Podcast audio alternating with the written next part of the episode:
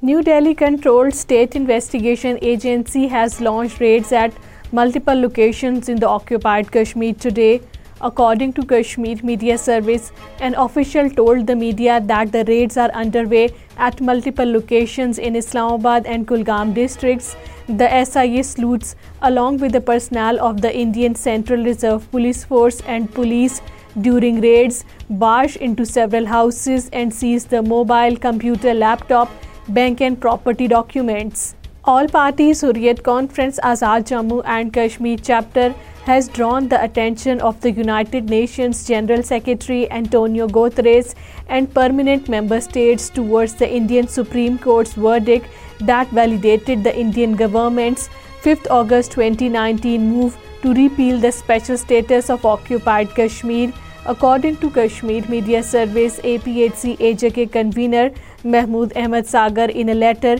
addressed the UN chief and the permanent members, wrote that the court ruling is another attempt to undermine the Kashmiris.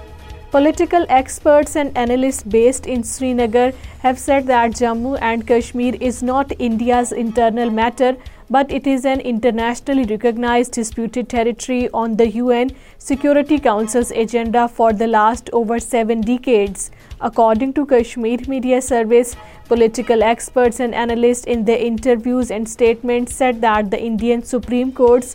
biased and one-sided verdict can't change the fact that New Delhi remains in occupation of the Jammu and Kashmir. Local Muslims in the Kulgam district helped in performing the last rites of an 80-year-old Kashmiri Pandit. According to Kashmir Media Service, the local Muslims in Adigam area of the district, setting an example of the communal harmony and brotherhood, came together to help perform the last rites of Mohanlal Pandit.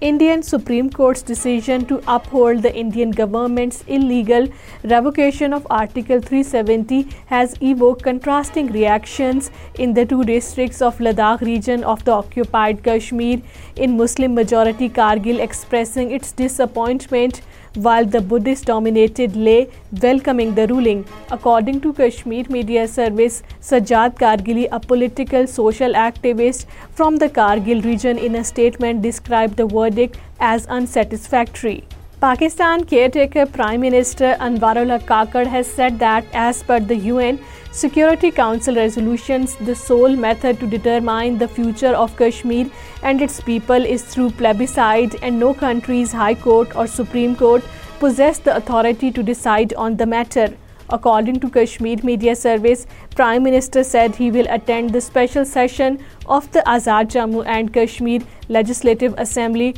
from where he will lead the movement against the Indian Supreme Court's decision to uphold the revocation of Article 370.